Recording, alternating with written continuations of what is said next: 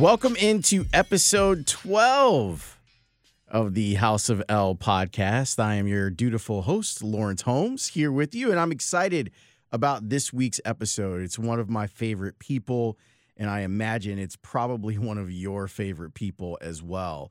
I'll get to that in a second. After we are done with the interview, I will answer a couple of emails, and I appreciate everyone who has emailed stuff in. You can email the show House of L podcast at Gmail. And I'll try to answer as many if you want to ask a question about a prior guest, a prior interview, you want to do a sports thing, you want to make a suggestion, all of those things are just fine. And we'll get to that after we're done. I don't want to waste too much time getting into this episode because I thought it was terrific. Lin Brehmer is one of my favorite people.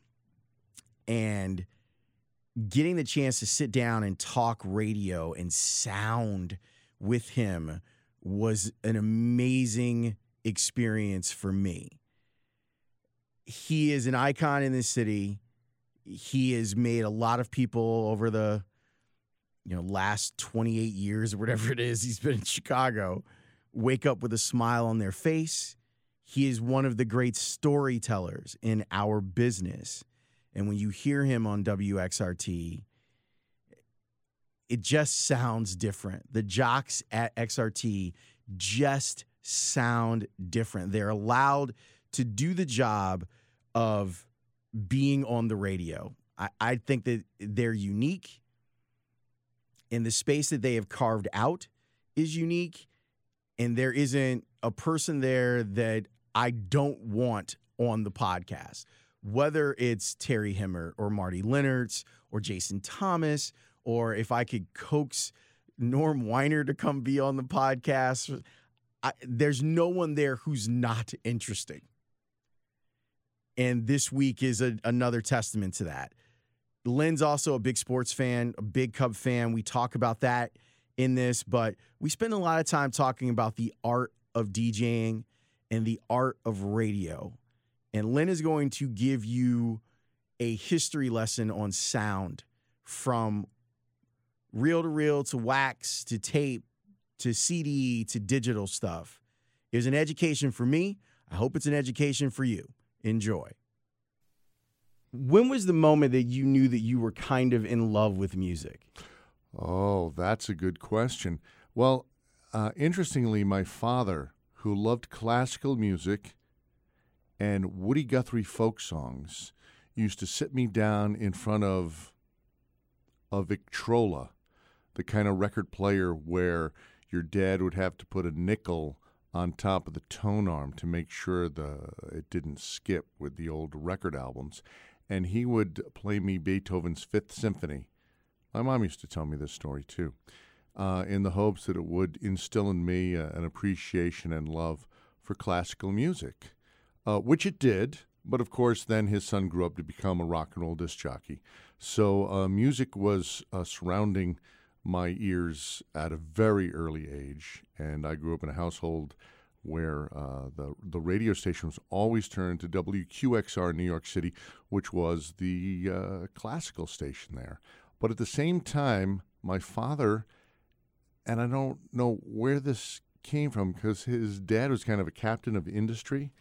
And my dad loved Woody Guthrie, Cisco Houston, this like Dust Bowl ballads, uh, folk music tradition, and uh, committed a lot of those songs by heart.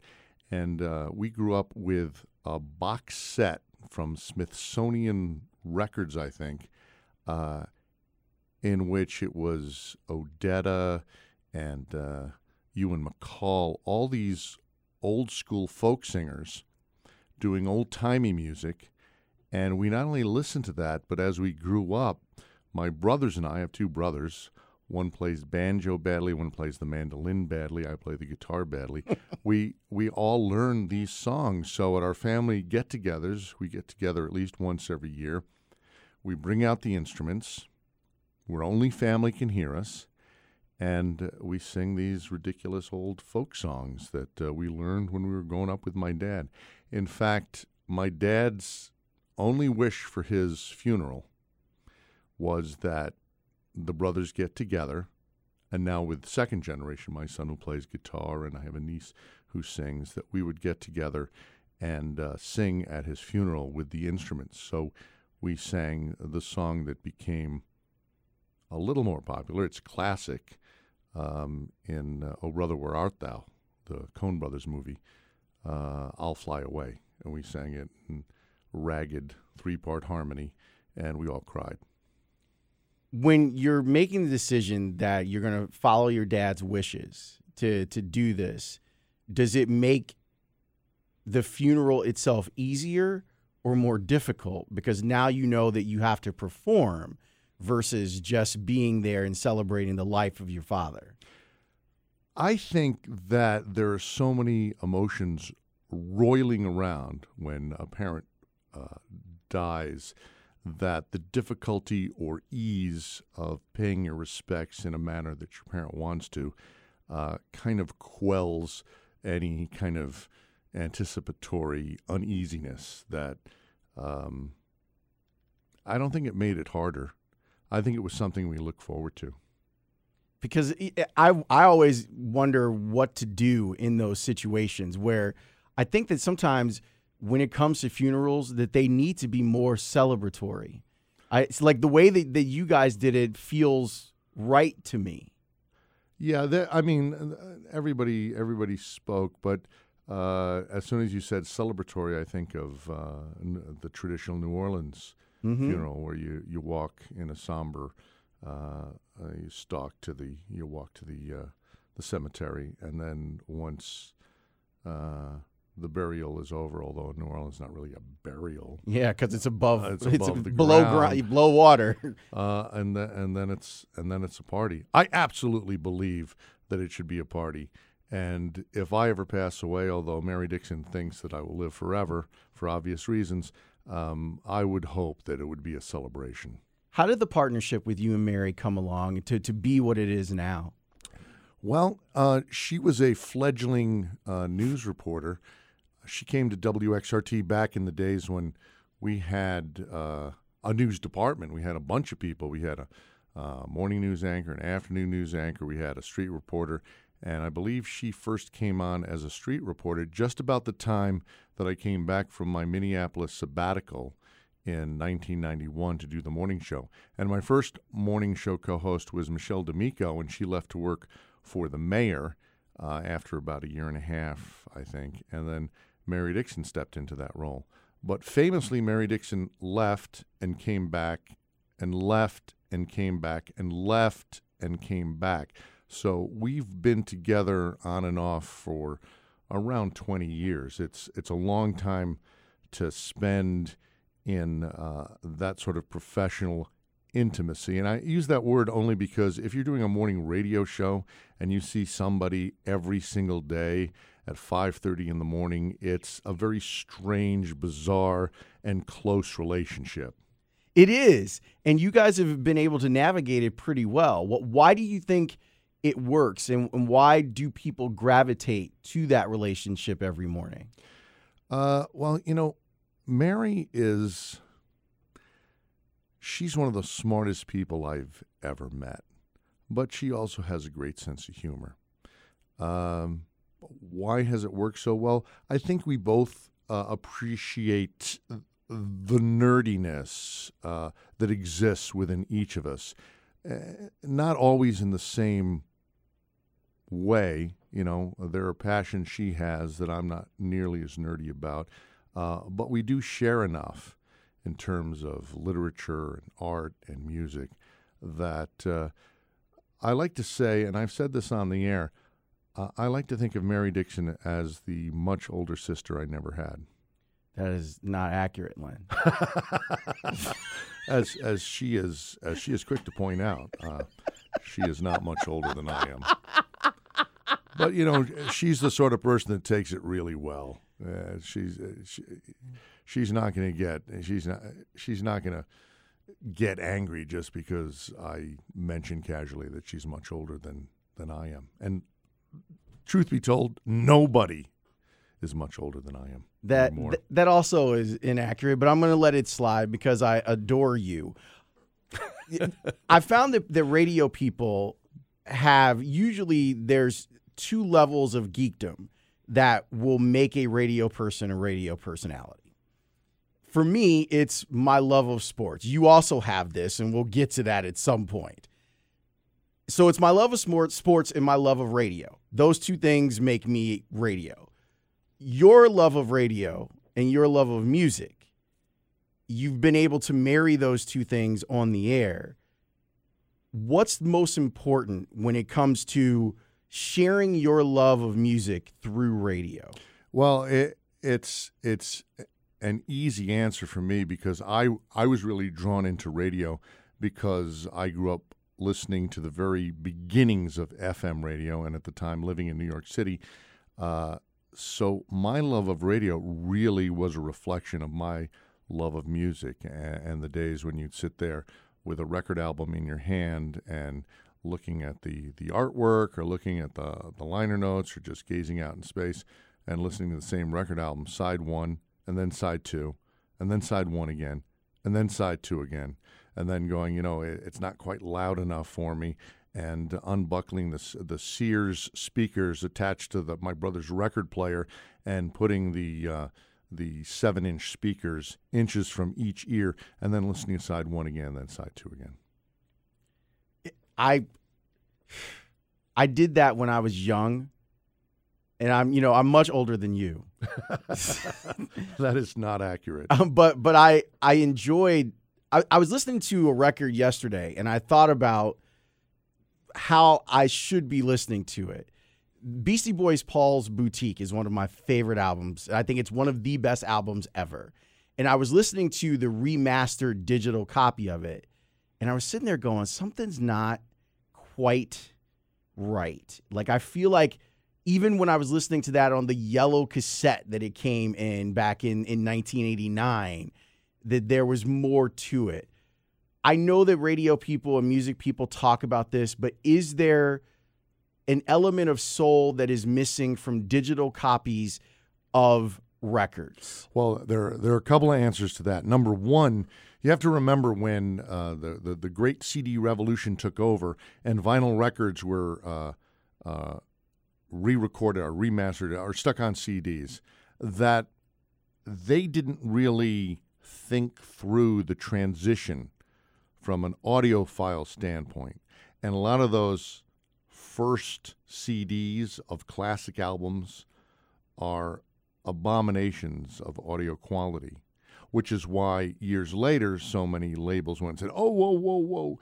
This is this is the remastered CD. This is, uh, you know what? We fooled you. We fooled you once, but we're going to fool you again and give you the remastered version of the CD you already bought to replace the vinyl you got. Now, there's no question in any audiophile's mind that the sound of analog recording is uh, richer, uh, deeper somehow.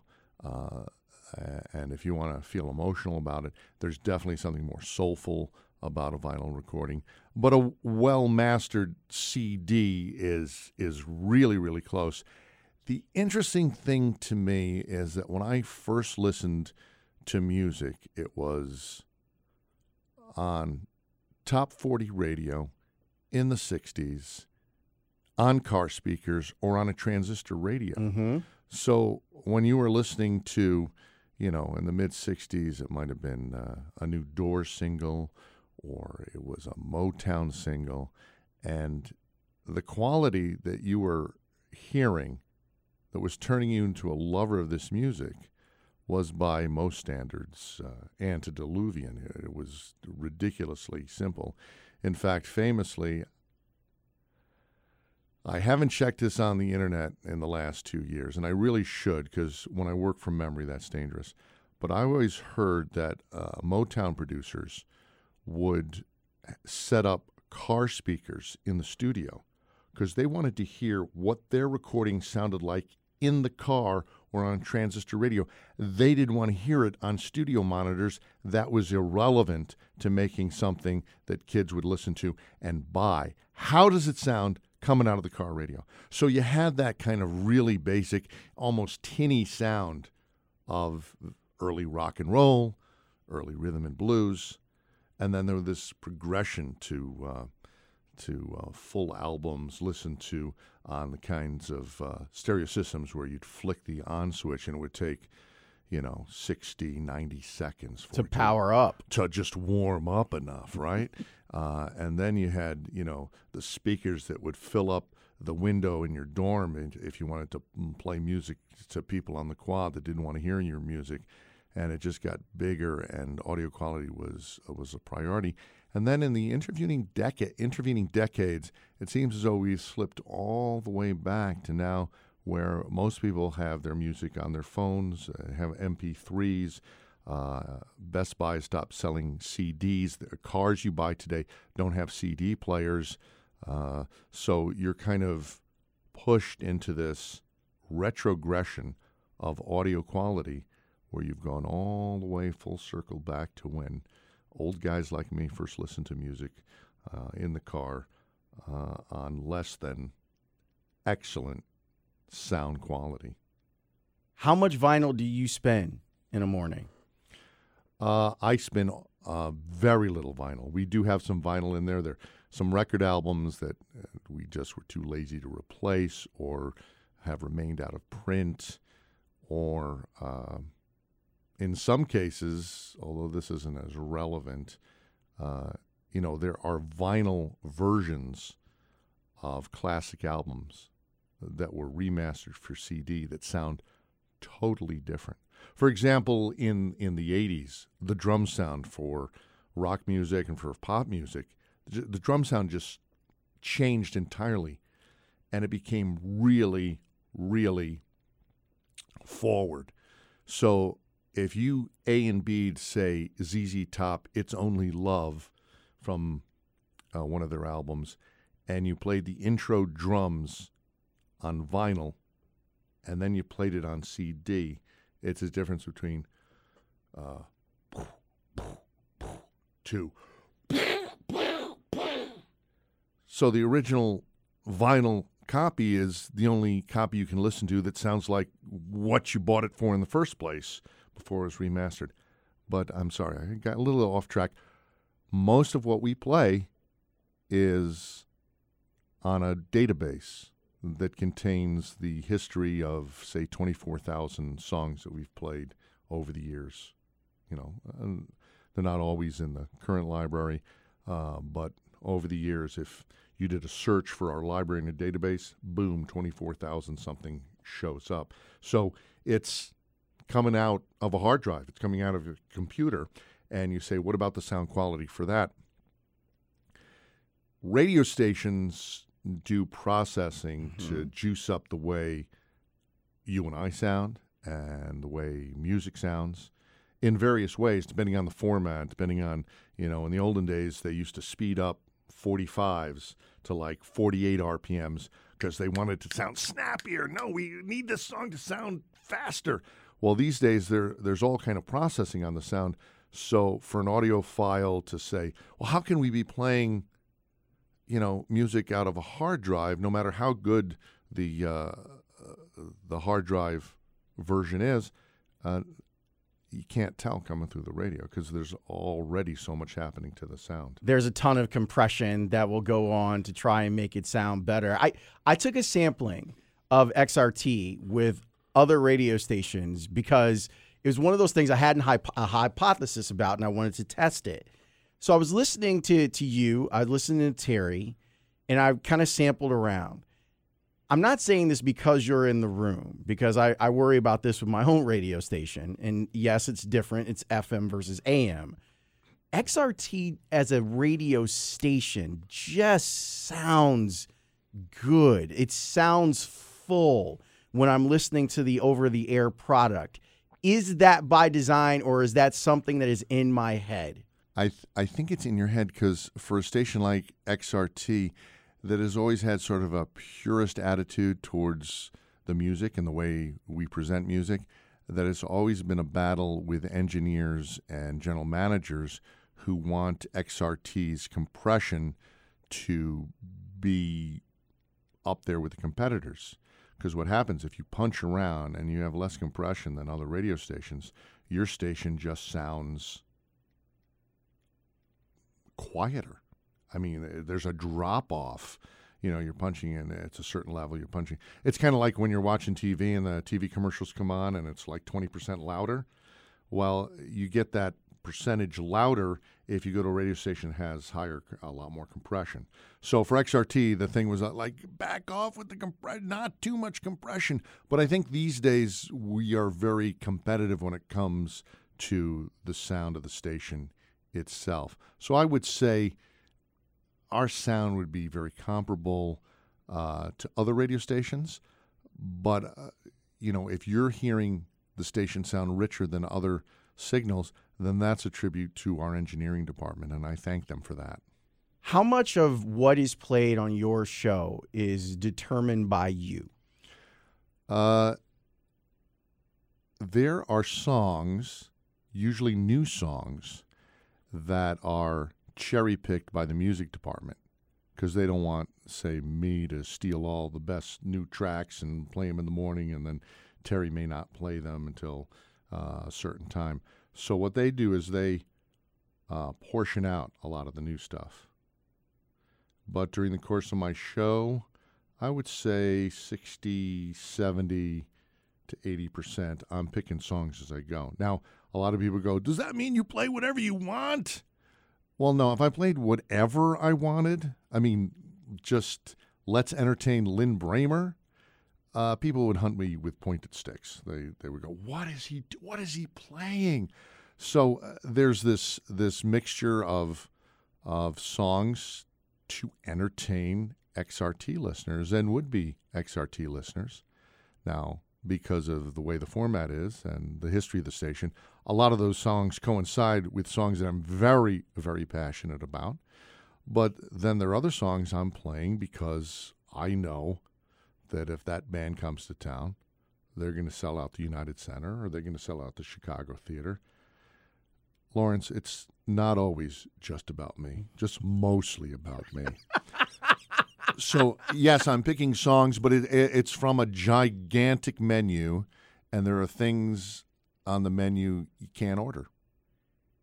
And sometimes I have to ask for a special dispensation if there's a song really off the beaten track that I want to play for a certain reason or for a certain news story, that I like to employ the John Huston in um,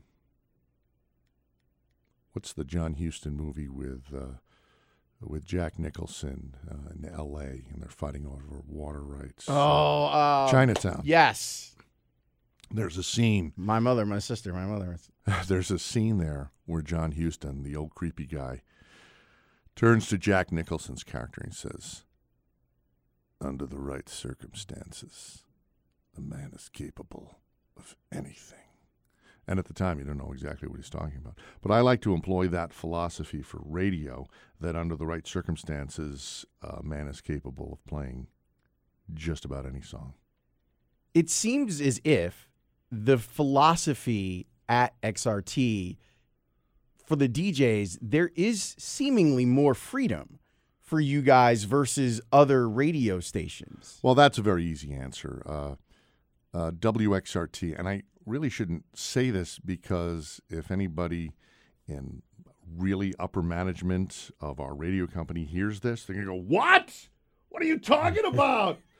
I believe WXRT, and I'm 98% sure this is true, is the last major market rock and roll station in the country, uh, maybe in North Amer- America, where DJs do have the option of picking songs as they go from the menu. Uh, at the other 90 to 98% of the stations, you are presented with every song you're going to play and maybe every line you're going to say on the air. Uh, the dreaded liner notes that uh, some announcers get. Uh, so, yes, it is that is absolutely 100% true that XRT DJs have more freedom, certainly than any other DJ in the the Chicago market at a commercial station. College stations is a different story. What's it like to hold up that wall of the purity of DJing? Because that's what I'm always struck with when I listen to you guys is there is an actual DJing session that is going on. I feel as if you all are playing a soundtrack for the day and I'm learning something as a listener as I'm I'm tuning in. How does that develop? Well, you, you know, one of the gifts of working at WXRT, if it's a bright, beautiful summer day, you don't play Eurythmics Here Comes the Rain Again. Now, if you worked at a traditional radio station where that was part of the, the music mix, that song would come up and you'd play it no matter what, no matter what the day was. Uh, so, yes, I, I think WXRT uh, radio DJs are are able to incorporate the feelings of an event, what's happening in the world, what's happening in your life, uh, and translate that into some of the musical selections that are made. Not all of them, but a lot of them. And and I can tell you from personal experience, uh, on certain days uh, there has been a, a certain direction of the music after great celebrations or great tragedies. You want to convey that communal feeling uh, that the city of Chicago has about something by how you present yourself on the air, how you present the music on on the air, and uh, when you can, uh, what music you play on the air. You mentioned college DJing. I'm sure that young DJs ask you this all the time, but what would your advice be to someone who wanted to do what you do for a living? I would say uh, that the thing that is not important necessarily is majoring in radio or communications the important thing is learning to read and to write, to learn as much about everything as you possibly can. For example, Mary Dixon, my news anchor, she studied Russian in college. There's there's nobody saying, you know, if you want to get into radio, you got to study some Russian. That's going to help you. But I'll tell you what, there isn't a sportscaster in America that reads the names of Olympians and tennis players from Slavic countries like our own Mary Dixon.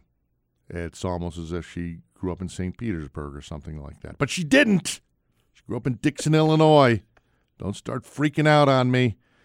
Uh, so, a, a, general, broad education, I think, is much more important than uh, studying radio. But my best advice is to reach a comfort level on the air. And all that takes is time and more time and more time. I know when I started in radio, uh, you know, it, it, wasn't just, oh, here I am. I'm doing afternoons on a rock station in upstate New York. It was first got my toe in the door just a little bit. Sunday morning show, 6 to 11 a.m. And uh, that was it for like a year. And then, you, you know, you work day jobs, any job you could get while you did that one show a week. So uh, I worked in the state education building in Albany, moving books around in their eight level of underground books. Uh, I was a condominium village lifeguard one summer. That was an awesome job because I all you did would really is yell at kids, and the moms loved it because they didn't have to yell at the kids. Stop running! Exactly. It was like you're out of you're out of the pool five minutes. Why? would I do? The lifeguard. Get out of the pool. You're out for five minutes. You, you talk back, you're out for 10 minutes. Uh, and then, of course, I had the high fidelity moment when I, uh, you know, went from one show a week to two shows a week. Save big on brunch for mom, all in the Kroger app. Get 16 ounce packs of flavorful Angus 90% lean ground sirloin for $4.99 each with a digital coupon. Then buy two get two free on 12 packs of delicious Coca Cola, Pepsi, or 7UP, all with your card. Shop these deals at your local Kroger today or tap the screen now to download the Kroger app to save big today. Kroger, fresh for everyone. Prices and product availability subject to change. Restrictions apply. See site for details. But then got the really great job at a record store, just like John Cusack in High Fidelity, uh, working behind the counter and uh, uh, playing mind games with people that walked in the store by sizing them up and going, watch this. I'm going to sell this Van Halen album in about 20 seconds. Put down Running with the Devil on the Needle. There's some 15 year old kid in there. in 1978. And they go, Whoa, what is this, man? You go, Van Halen, Davey Wow, you got to get it. And at that moment, you turn right into Jack Black and High Fidelity, just working people on records. But that was great because, you know, it, it, you were. It was also part of the music industry, and you got to know people from uh, record labels. And you got to know music managers, and sometimes cool bands would come in and appear. Talking Heads, November 1977. I have the picture in my office of Talking Heads coming in to do an in-store appearance. Nobody knew who they were. Their first album had just come out. There were about 15 people in the record store waiting to say hi to Talking Heads. And that night, they were the opening act for a horrible band in a little auditorium. Uh, so it, it, was all working together when I'm doing part time radio and working at a record store. And I worked at the record store long enough to become, get this, assistant manager. That's when the big bucks are coming in. the other advice I would say is if you're looking for big bucks, radio, wrong move. that is totally the wrong move. Uh, I don't know if I've ever told anybody this because it's kind of embarrassing. But when I left my first radio job, you know, full time, and eventually became full time, I was working in Albany, Schenectady, Troy, the Tri City area. Uh, I was doing afternoons, I was doing evenings sometimes.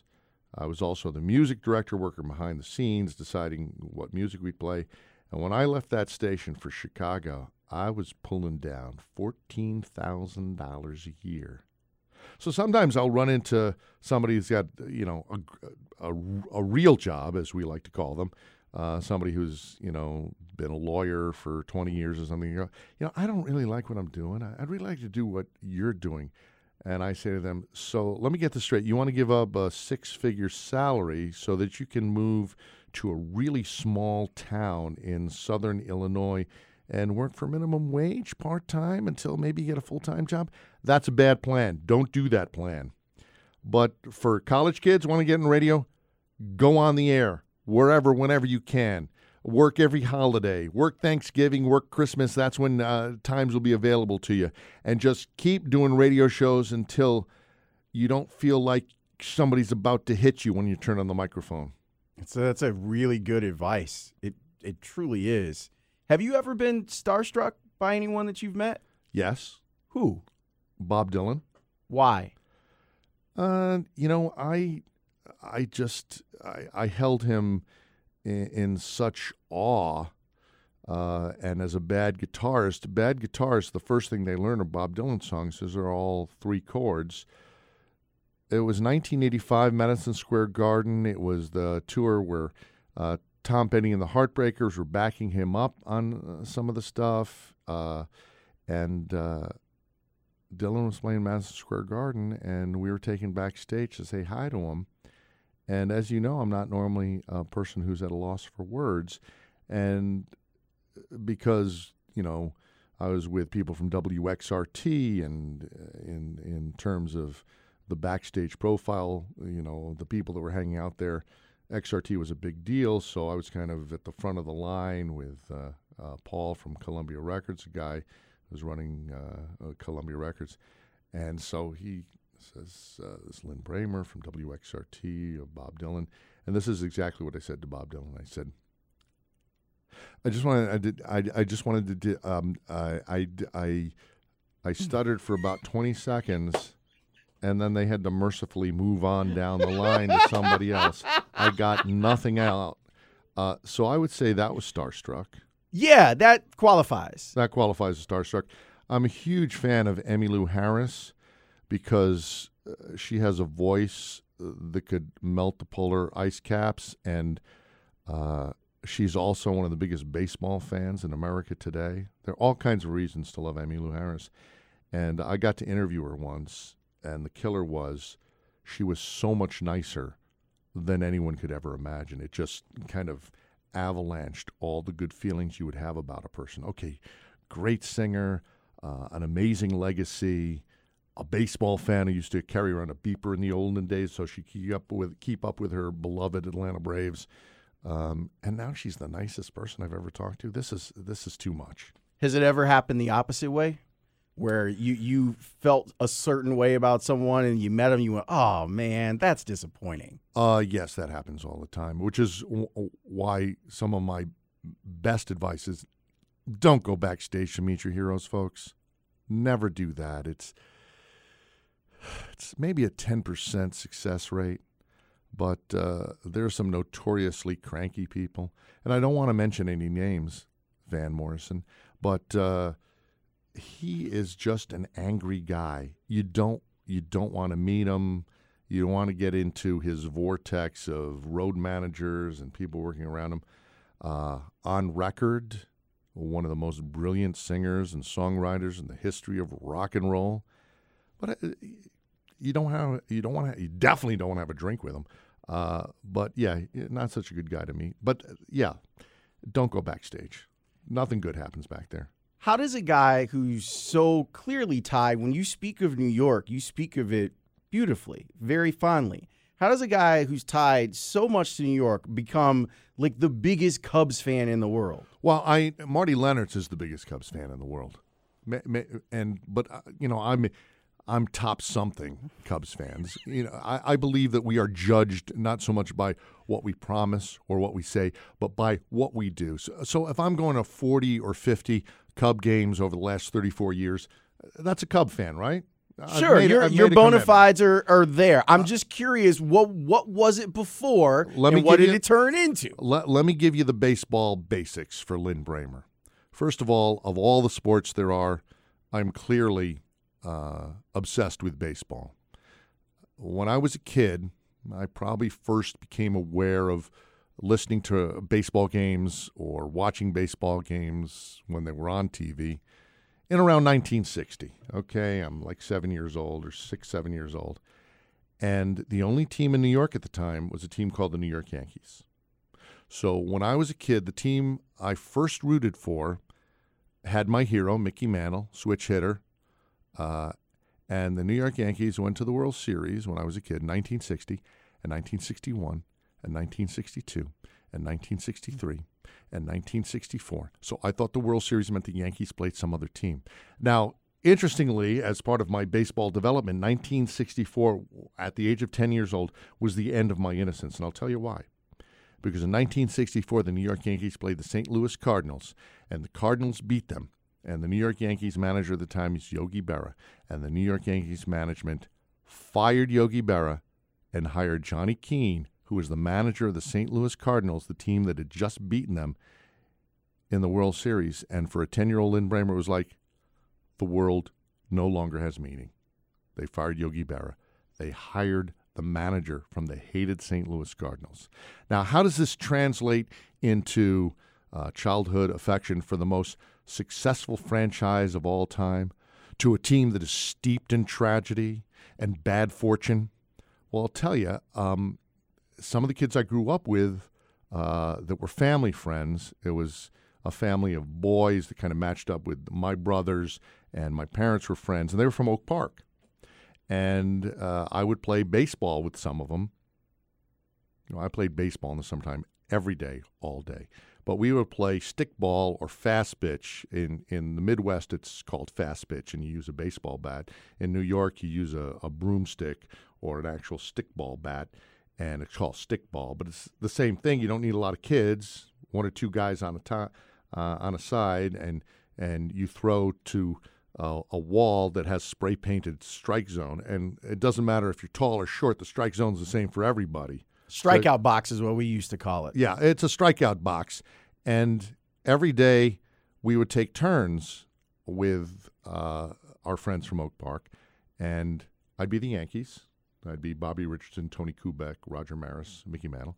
And then the next day I'd be the Cubs. I'd be Kessinger, Beckert, uh, Billy Williams, Ernie Banks, uh, Ron Santo, Don Young, whatever, whatever the lineup was at the time. Sometimes we'd actually switch and bat left or right, depending on whether they were lefties or righties. So in the 60s, in my formative years, one of the teams I knew best in the major leagues, other than the Yankees, was the Chicago Cubs. And you have to remember that the Chicago Cubs in the 60s had, what, four Hall of Famers? Santo, uh, Fergie, Banks. Uh, Banks, Williams. so that they were one of the cool teams, whether you knew it or not. Uh, so as a kid, we all kind of gravitate towards players we thought were cool or teams we thought were cool. And for me, the Cubs were one of those teams. Now, fast forward, and I get a job at the station WXRT that I've always wanted to work for. It was a legendary station, even when I was working far, far away. Everybody knew about it. So I, I get this job offer, and as part of the job offer, the guy says to me, Norm Winer, my mentor, he says, You know, if you take this job, because somebody else was trying to hire me, he says, You take this job I'm going to take you to see the Chicago Cubs in the 1984 World Series. And I knew a lot about baseball. He knew a lot about baseball. Everybody knew the Cubs were going to go to the World Series that year. There's no way anybody's going to beat them. There's, the Padres are certainly not going to beat them in the playoffs. That's not going to happen. So I came here on the promise of the Cubs uh, going to the World Series, and I moved to North Wayne Avenue five blocks from Wrigley Field, and it was all over. I, I mean, my mind was pickled. I, I was done and uh, yeah, from let's see, I got my season ticket package in '89 because I used to sit in the right center bleachers all the time, and I still have a lot of friends out there, and I s- still go out there and look them up because they're all sitting in the same places they're always sitting. But I realized that uh, a, a couple of things. I wanted to go to the All Star game at Wrigley Field, and it would be easier if I had season tickets. For sure. And I also was tired of being one of the first people in the bleachers meeting a bunch of friends because it ruins your neck because you're whirling around. No, these. No, I'm saving it. No, somebody's sitting here. Somebody's sitting, and you're whipping your head around, looking. Where are these guys? I'm saving them seats. I got tired of saving seats for people. I wanted to sit down in uh, actual seats, so I'm in the terrace reserve. If you're looking for me. I don't mean to change subject, but you brought up uh, a person who is fairly important to my career too, and Norm Winer. What's his impact on Chicago radio?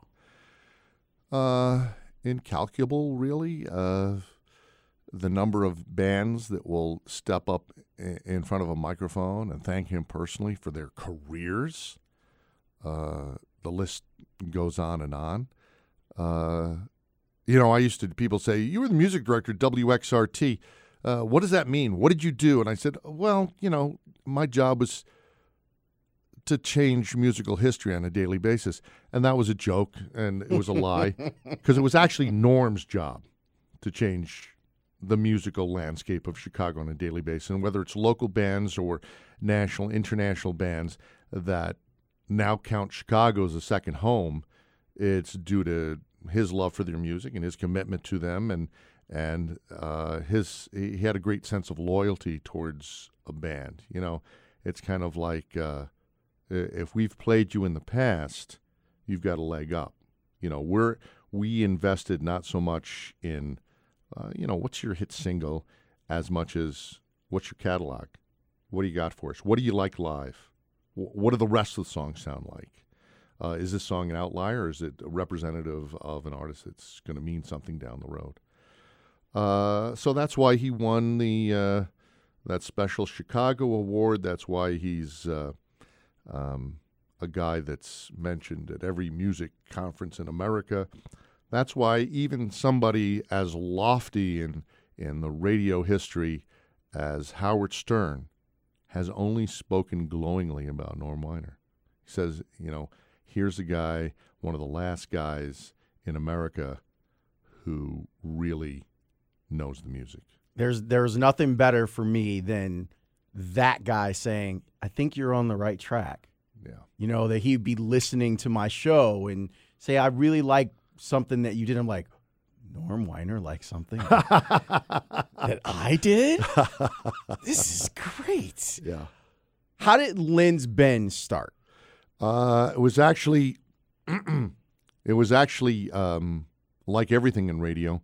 A sponsor wanted something special, so Norm said, "You know, why don't you answer uh, emails from listeners?" But I don't think anybody thought it would be any more than a two-liner or three-liner thing. It kind of evolved into this multimedia uh, with music clips referring to lines, referring to uh, movie references uh, that it has grown into. So now, now it's more like a radio essay. Now it's it's really a, you know what it is? It's a lot of damn work, is what it is. It it takes me hours to do every week, and it's on Mondays at uh, seven fifteen in the morning, six fifteen in the evening, and uh, because of all the stuff that's in there, the music and the movie clips and stuff like that, it can't be put on a podcast. It can't be put on. So people go, "Hey, when can I hear that again?" You got to do it old fashioned. You got to listen to it on the radio, on the air. That's when you can hear it. Is there something to that? I've been having this discussion with people where we are trying to be multi platform, that everything needs to be Right. accessible to everyone. Is there something to the idea of having something that is just for your radio show or just for a television show or so, something that's not necessarily evergreen to every platform? Well, there is something to be said for that. I, I think it's it's quaint, but if you were to ask me, would you like Lin's Bin in its entirety to be able to uh, be preserved on the internet? I would say, yeah, as many platforms as possible, any way you can. Now, sometimes I will I will remix it, so it's just me doing a read. Uh, and some of those work with just a dry read. Some of them I think are better with all the other stuff in there. Um, and sometimes I will publish them as the written word on our website. So there's some some ways around uh, legalities when I feel like something's really touched a chord, uh, when when people are really clamoring for something, that I can provide it for them in in some form at least. Who's your current favorite Cub? That's so easy. I th- when you said who's your favorite current, I'm going, oh, this is gonna be tough. This is gonna be tough. Javi Baez has become a one-man wrecking crew. Now, don't get me wrong. If you were in my house, you would see my uh, son snickering at me as I cursed at Javi Baez over the last few years when uh, a sweeping slider about two feet out of the strike zone would get him on strike three over and over and over again. But as I think I've conveyed, I've watched a lot of baseball. And here are the things I've noticed I've never seen a base runner get out of obvious outs as many times as he has. I don't think I've seen a stronger throwing arm in the infield. Have you? I mean, I, I mean, to, to go with your history as a Cub fan, Shawon Dunston, when he wanted to unload, I mean, he he could really let it go. well, yes, he had a very strong arm. wasn't as accurate as Javi though. It wasn't as accurate.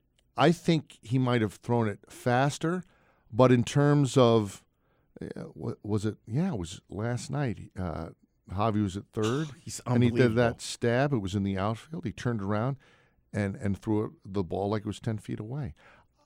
I remember Brooks Robinson on the Baltimore Orioles when I was a kid, and just thinking, oh, there, there's nobody that will ever be like this. Javi's arm is a lot stronger than Brooks Robinson. Um, his range is greater than Brooks Robinson. Uh, Jim Deshaies said it last night. He said that if you put Javi anywhere on the diamond, he's your best player at that position.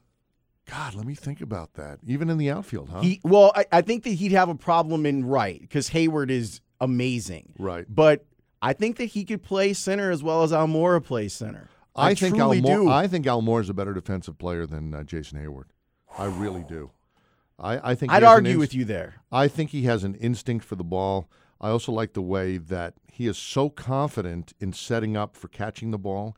He always catches it in exactly the same place on his body. You know, when he's got a beat on the ball, he puts his glove up, kind of chest high near the shoulder, and no matter where the ball is dipping or diving, if he's got a beat on, he's there. He's going to catch it in the same place every time because he just has that supreme confidence of, I know where I'm going to be, I know where I have to be, I know how I'm going to catch the ball. I think he's got more flair than Heyward. I think that that Heyward, and then when you add in Heyward's arm, I mean, Yeah. he's I watching him play outfield.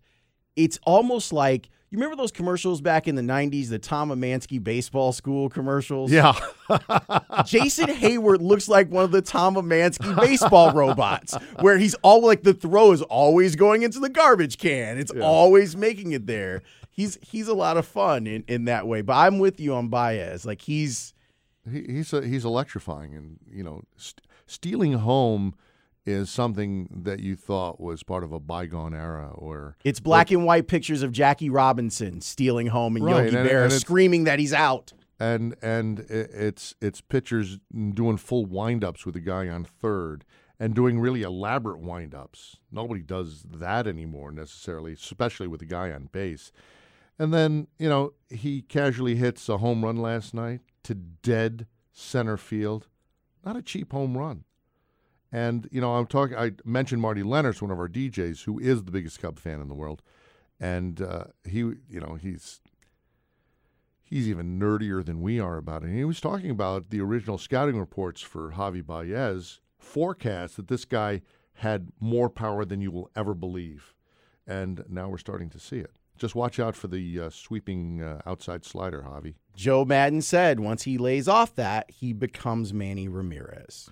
And, I think that he's on his way. And, and the other thing is, is the way uh, you know the double he hit last night was uh, was opposite field. He's been going opposite field, and I think now he realizes he has the confidence that you know what I don't have to pull the ball to hit a home run. Nope. I I can hit it.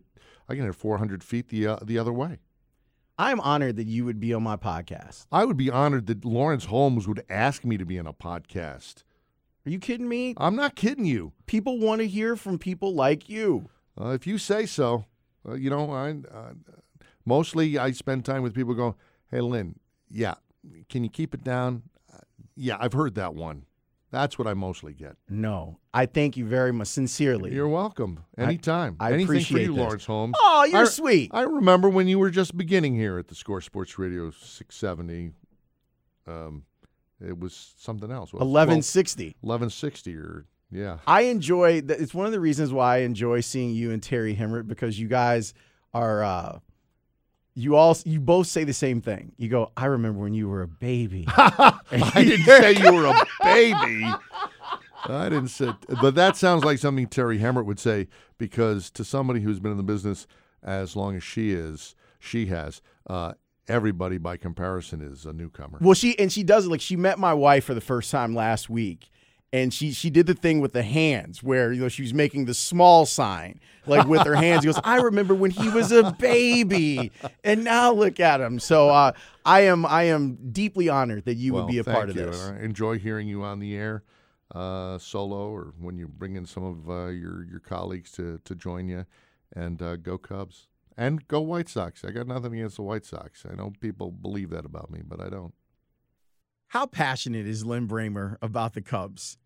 He he really love he I I should probably say he's passionate about baseball and it comes through whenever he comes downstairs. They're on the 10th floor, we're on the ninth floor.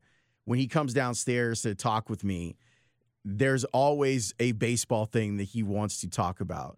One of the really good dudes, like one of those guys that I am honored to have been in his presence. And I just that interview like blew my mind. And there's so much more to explore, but he had been on the air and I got him after he finished his air shift. So the fact that he gave you about an hour of quality programming, I'll just take that as a win and see if at some point, six months or a year down the line, he would sit down again for part two of that conversation. It was terrific, and I'm glad that he he said yes. Let me take a couple of emails before I get out of here this week. This from Richard. Richard had a guest suggestion, and his suggestion was my wife, Mel, aka White Panther. It's actually not a terrible suggestion, and here's why.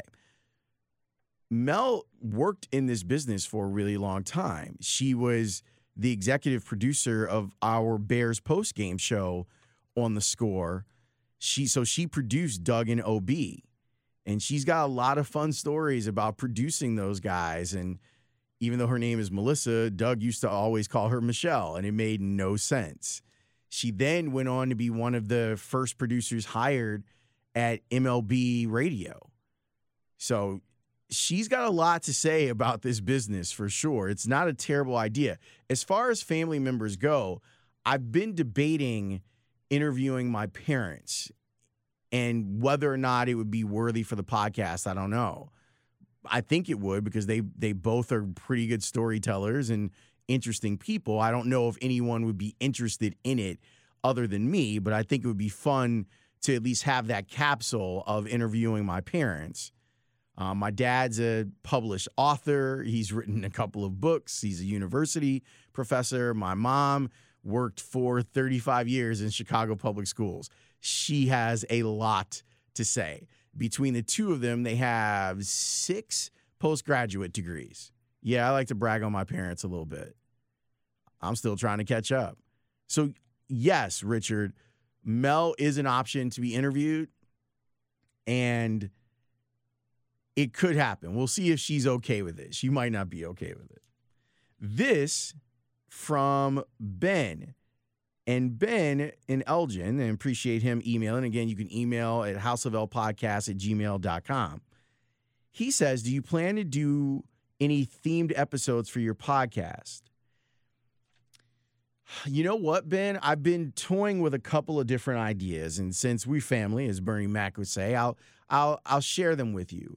I'm thinking about adding for bear season an extra podcast per week where I just give you my thoughts from the the couch or the kitchen about how I felt about the Bears game that happened. And I'm thinking maybe I do that on Mondays we shall see. I'm still debating that whether I want to add that on to the rest of the work that I'm going to be doing in the fall. But you know, it's not that hard. I could set up my system at the house. I have the mixing board now, so it'll sound better overall. And I could probably just get down with it and, and do it. I want to do a couple of episodes, and we'll see if I can. I can get. I want to do some themed stuff, like you're saying I want to do how do you do stuff, dot, dot, dot. So, how do you make a bat? I met the guys at Homewood Bat. I'd love to have the, the owner of Homewood Bat talk with me about making bats. So, yeah, there's some themed stuff, the themed things that I want to do. I haven't gotten a print person on yet, and I think that's going to change. There's some people that are on my hit list that I want to talk to, like Shannon Ryan, who I think is fascinating. I would really like to talk with John Kass. He and I have been friends for a long time. He has a podcast, and we're thinking about doing a home and home. I go on his, and we talk soccer, and he comes on mine, and and we talk about government and journalism and politics. So we shall see. But I appreciate the the email. Again, you can hit me up at House of L podcast at gmail.com. So that'll wrap up this week. If you haven't subscribed, please do. I would love for you to uh, subscribe to the podcast. We are on iTunes. If you would like to check us out there, houseofl.libsyn.com for the direct downloads. But we're on SoundCloud, we're on Spotify, and we're on iTunes. So if you are listening on iTunes, give us a five star rating. That would be wonderful. And I promise you another great guest like Lin Brehmer next week. Thanks for listening.